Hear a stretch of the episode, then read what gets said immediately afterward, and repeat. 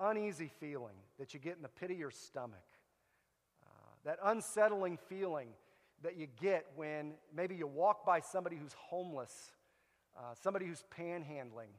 And really, when, you, when you're approached by someone, someone like that, you don't know exactly what to do. do. Do I stop? Do I help them? Do I walk away? Uh, we, we get it when we're channel surfing into pleas for money for starving children in third world countries. And uh, we don't know exactly what to do. There's an emotion there that's somewhere between anger, because we don't want to be bothered, and guilt. Because we wonder if maybe it's our duty to help people like this. Most of the time, when we're confronted with people like this, uh, we we stuff that feeling deep down. We ignore it. Uh, we act like, you know, it's not there. Or we say, you know what, that's not my problem. Someone else, someone with more money, more resources, more time, could do far more good than I'll ever be able to do. And so, again, we, we just stuff that feeling down and we move on and we try to forget about it. Well, if you've got your Bibles, I want you to turn to Matthew chapter 25. Matthew chapter 25, verse 35 specifically, is kind of the defining verse for God's shelter of love. And by the way, for those of you who don't know, while you're turning in your Bibles, God's shelter of love is Decatur's first homeless shelter for families. It was established in 1991, and to this day, it is the only homeless shelter for families in Macon County. Uh, we serve not only Decatur and Macon County, but all of central Illinois. And so I tell all of our supporting churches if you ever are in a position where you have a family that's in need of housing, uh, we're the people you should call. Um, and we're very thankful for the support that we've received over the years from First Christian Church in Clinton. But if you've got your Bibles, turn to Matthew chapter 25. Jesus has been speaking about the end times throughout this entire chapter. And in verse 31, this is what he says. He says in verse 31 When the Son of Man comes in his glory and all the angels with him, he will sit on his throne in heavenly glory. All the nations will be gathered before him, and he will separate the people one from another as a shepherd separates the sheep from the goats. He will put the sheep on his right and the goats on his left. And then the king will say to those on his right, Come, you who are blessed by my Father, take your inheritance, the kingdom prepared for you since the creation of the world. For I was hungry, and you gave me something to eat. I was thirsty, and you gave me something to drink. I was a stranger, and you invited me in. I needed clothes, and you clothed me. I was sick, and you looked after me. I was in prison, and you came to visit me. And then the righteous will answer him, Lord, when did we see you hungry and feed you, or thirsty and give you something to drink? When did we see you a stranger and invite you in, or needing clothes and clothe you? When did we see you sick or in prison and go to visit you? And the king will reply, I tell you the truth, whatever you did for one of the least of these brothers of mine, you did for me. And then he will say to those on his left, Depart from me, you who are cursed, into the eternal fire prepared for the devil and his angels. For I was hungry, and you gave me nothing to eat. I was thirsty, and you gave me nothing to drink. I was a stranger, and you did not invite me in. I needed clothes, and you did not clothe me. I was sick and in prison, and you did not look after me. And they will also answer, Lord, when did we see you hungry or thirsty or a stranger or needing clothes or sick or in prison and did not help you? He will reply, I tell you the truth. Whatever you did not do for one of the least of these, you did not do for me. And then they will go away to eternal punishment, but the righteous to eternal life. You know that feeling I was talking about, that feeling that we try to stuff down when we're approached by a homeless person, a, a panhandler, a beggar, that feeling we try to stuff down and forget? Jesus is telling us here God doesn't forget. He does not forget. According to Jesus, He will remember our actions or our lack thereof towards the hungry, the poor, the homeless, those falsely imprisoned, the outcast. He will remember those actions or the lack thereof on Judgment Day. That's a sobering thought. Uh, to think that our eternal destinies are somehow linked to how we treat these kind of people, I don't know about you, but it makes me a little nervous. So I want us to look at this passage of Scripture, try to understand uh, exactly what Jesus means by this. In order to do that, we're going to have to put this into some context. Uh, we need to understand exactly who it is that is delivering this teaching. Obviously, it's Jesus, but who is Jesus as he delivers this teaching? I'm just curious. I would imagine, I'm going to guess that the first service crowd probably has more, uh, uh, uh, more hands shown when I ask this question, but I'm going to go ahead and ask how many of you have a picture of Jesus in your home? Show of hands. Several of you, right? Yeah. Uh, we had one growing up in our home. Generally speaking, that picture of Jesus is somebody who looks a lot like us, maybe with long flowing hair, blue eyes, generally speaking. Somebody who's usually really good looking. Somebody kind of like Adam Brucker, maybe a, a little bit better beard than what Adam's got right there. most of us have seen movies that depict Jesus as uh, usually a really good looking guy, good beard, you know, a Hollywood type. Uh, but do you know, according to the Bible, physically, economically, and ethnically speaking, Jesus was at the bottom you know, generally we think of Jesus' appearance as being one that commanded a lot of attention and respect. You know, according to the prophet Isaiah, that's not the case at all. In fact, we read in Isaiah chapter 53, a passage of scripture that's really familiar around Easter time. This is what Isaiah said about Jesus. said that he had no beauty or majesty to attract us to him nothing in his appearance that we should desire him. He was despised and rejected by men, a man of sorrows and familiar with suffering, like one from whom men hide their faces. He was despised, and we esteemed him not.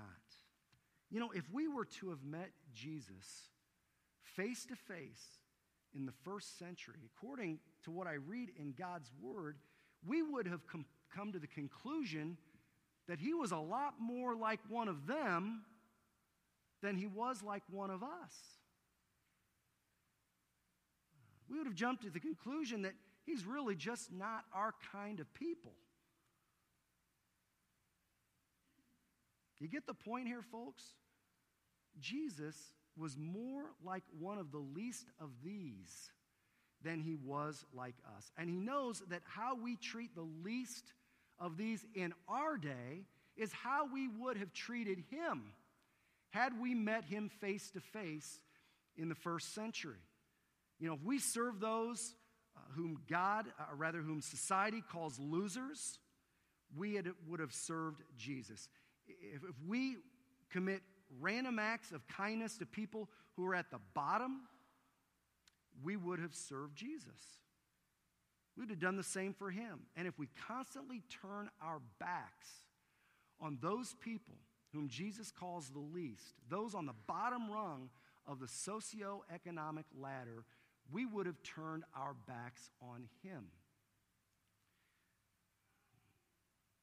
And friends, that's why the sentence of eternal punishment is going to be handed down even to people who've done great religious things, like casting out demons and prophesying and performing great miracles. And here's the point Sal- salvation is never about religion. Salvation is never about being religious. Salvation always is about a relationship with Jesus Christ. And these people in the story, they didn't have one. They didn't know him. They overlooked him. On Judgment Day, it will be plain who really has a relationship with Jesus Christ and who doesn't. You'll be able to tell by the way that they serve the poor and the homeless, the outcasts, those whom society calls losers. Those on the bottom of the heap. That's the point of Jesus' teaching here. Now, having said that, let me clearly state that serving the least doesn't earn our salvation. Serving the poor, serving the outcast, it doesn't earn your salvation, but it is proof that you already have it. It's evidence that we already have it. You cannot look at your life and say, you know what, I've done a lot of good things in my life. You know, I served at the grab and go, and I help with the food pantry, and once a month I go to the Good Samaritan Inn. So I must be okay with God. In God's eyes, I have uh, to have earned my way. My good outweighs my back. Listen to me. You are accepted by God not based on how you serve the poor. You are accepted by God on the basis of faith in Jesus Christ alone. That's, that's what we're accepted on. On faith. God accepts you on the basis of your faith, but that faith, if it's real, will be validated by acts of kindness, by the way that you treat those who need the most help, those on the bottom rung. It'll be validated by the ways that you reach out to individuals of another race or nationality, even to people who are not Christians. This is a tough teaching, isn't it? It really is. It is a tough teaching. But let me tell you, understanding it is the easy part. Doing it, living it out, practicing, that's really the hard part. That's where the rubber meets the road. And I want to talk just real quickly about some of the objections that we have when it comes to serving the least of these brothers and sisters of Jesus. These are probably going to be fairly uh, familiar. Uh, several negative thoughts usually cross our minds at various points when we come against, uh, come up uh, and conf- are confronted by these kinds of people. Uh, one is this is the worst possible timing the worst possible timing. I was a minister at Wapella Christian Church, as I said, for about eight years. One of the interesting things about Wapella Christian Church, which is just about six, seven miles north, uh, is that the parsonage and the church sanctuary are connected. And so I loved that. A lot of times I loved it. I didn't have to, to get up when it was 20 below and you know, get the car warmed up. There's two feet of snow outside there would be times, sometimes I confess, where somebody'd come in to see me at 9 a.m. and I was still in my pajamas. You know, I'm in the office and, you know, uh, but I'll tell you when I didn't like that at all. I didn't like it when at 9.30 at night, somebody would see a light on in the parsonage and they'd knock on the door, you know. And I'm, I'm watching an Illini game, you know, and, and back then they were winning, so it was a good thing, you know. But I thought, are you kidding me? Somebody coming looking for help at 9:30 at night, somebody needing gas or food or clothing. And you know something that I realized after that experience? There is hardly ever a convenient time to serve these kinds of people. There's always something going on in our lives where we could say, "Oh, not now. I got a million things going on." We use this excuse. This is the worst timing. I'm, I'm in a hurry. I got to catch a train. The list goes on and on. Um, here's another objection. Maybe these people deserve their fate. Have you ever thought that? You know, maybe if they would have said no to drugs and alcohol when they were young, they wouldn't have these problems that they have today. Maybe if they would have gotten an education, they wouldn't have been poor and homeless. Maybe if they'd made better choices, better decisions, they wouldn't be in the situation that they're in. You ever had that thought? You see people who are down and out? I have. You know, you reap what you sow. This is what you get, you want to say, right? Folks, I think Jesus would tell us that even if it's true, it's not our place to make that pronouncement on people. That's God's territory. So, what if we make a mistake by helping people who don't deserve it? Well, notice Jesus didn't warn us of the, uh, the consequences uh, or the eternal consequences for being too compassionate. If we're going to err, we need to err on the side of compassion and mercy for people. Here's a third objection that we have I'll probably get burned. It's just opening up the door to being played for a sucker, right? We have an interesting new um, job training program at Blessingdale's Thrift Shop. I went down to St. Louis with uh, Greg Taylor and Mike Malik. They both serve on my board. And it was one of those killing two birds with one stone kind of thing. I wanted to go down there and visit a mission called Mission St. Louis. The biggest reason I wanted to visit is because they have a, a thrift store like we do. And they have a retail jobs training program in their thrift store where they're taking homeless people and they're giving them uh, job skills, retail job skills, and, and building bridges with retailers in the community uh, who have a, a, heart for these kinds of people. And so um, we thought this is perfect. And we, we went down there and interviewed the executive director and the lady who, who uh, runs the uh, thrift store. And uh, then we went to a Blues Blackhawks game right after. That's the two birds with one stone there thing there, right? It was a kind of a win win.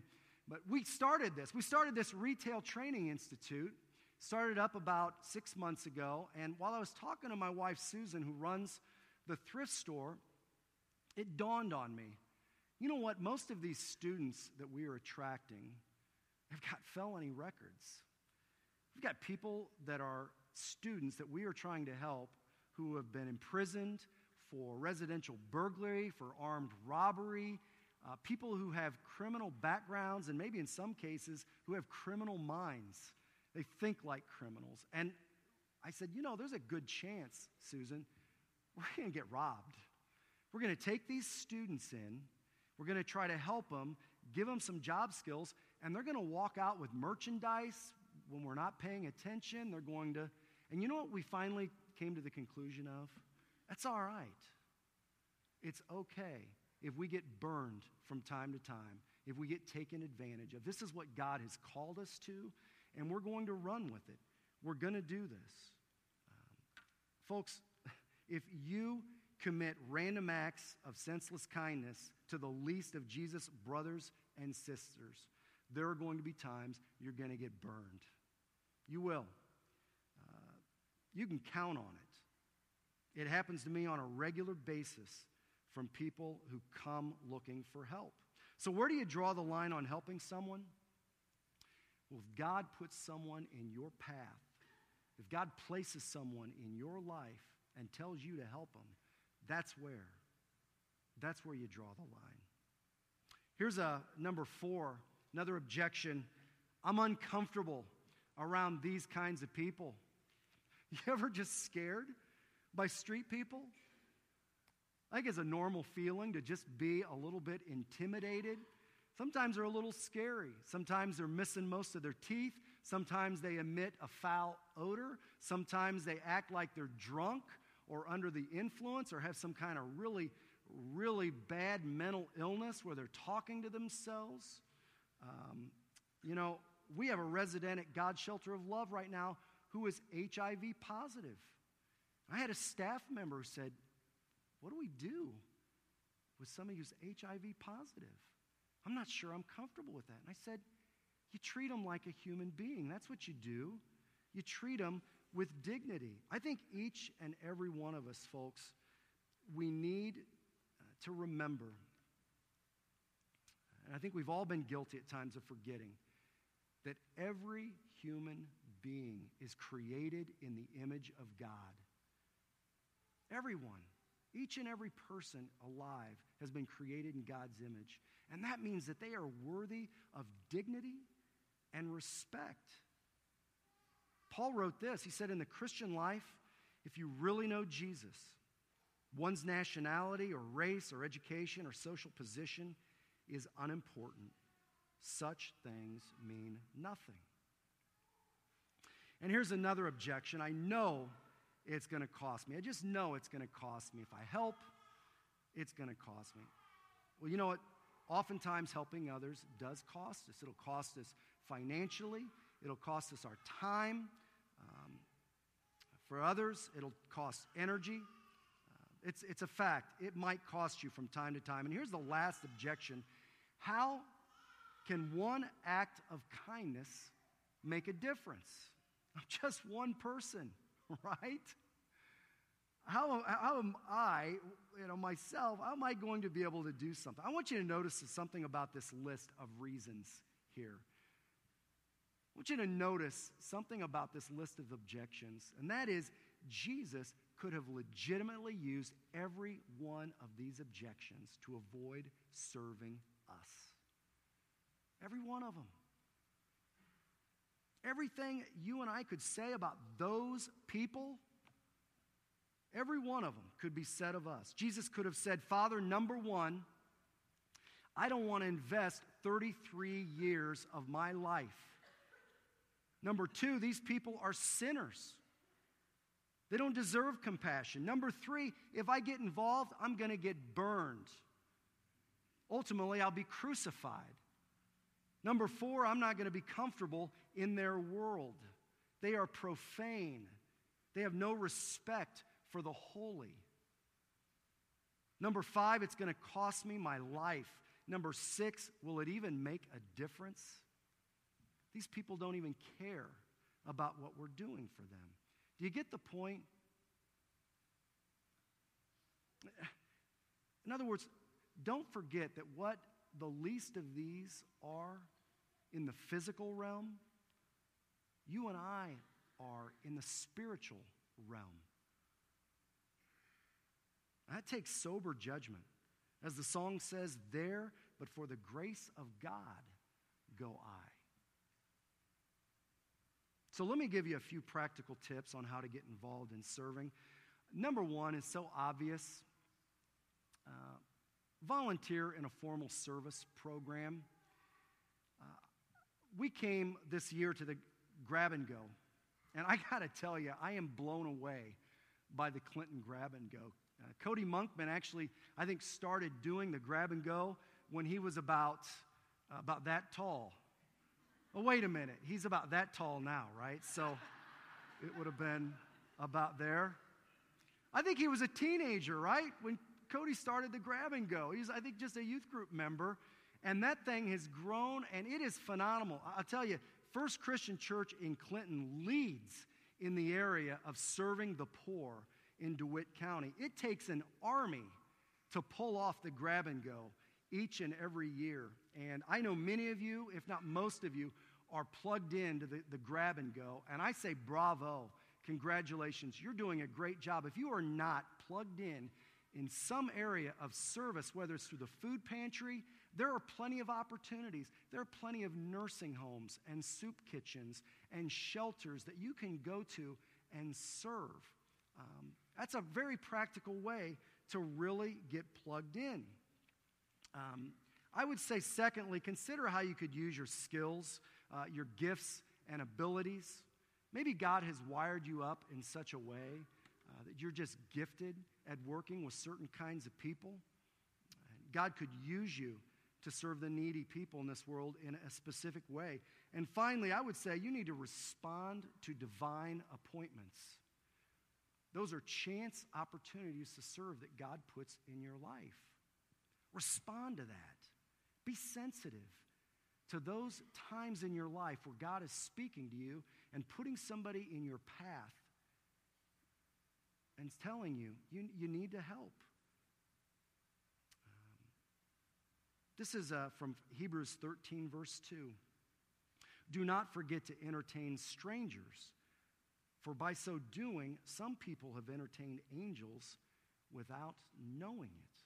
I think the idea is that God sends people your way. He sends people to you who need your help. So keep your eyes and your ears open. Be sensitive to those chance encounters, those divine appointments. Now, let me close out just by saying that serving is not a one way street. There is a return. Whenever we give, there is always a return. Here are two rewards that come to those who serve. First, serving others puts your own troubles into proper perspective. You may be like me, and you have a tendency to catch yourself complaining about things.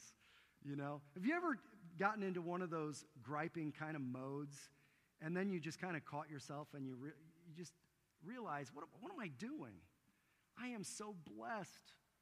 I am blessed beyond measure. What am I whining about? Right? When you serve the poor, when you serve people who don't have a roof over their heads, and maybe the only set of clothes that they own are the ones they're wearing, it really puts your troubles into perspective. You recognize that God has been so good to you.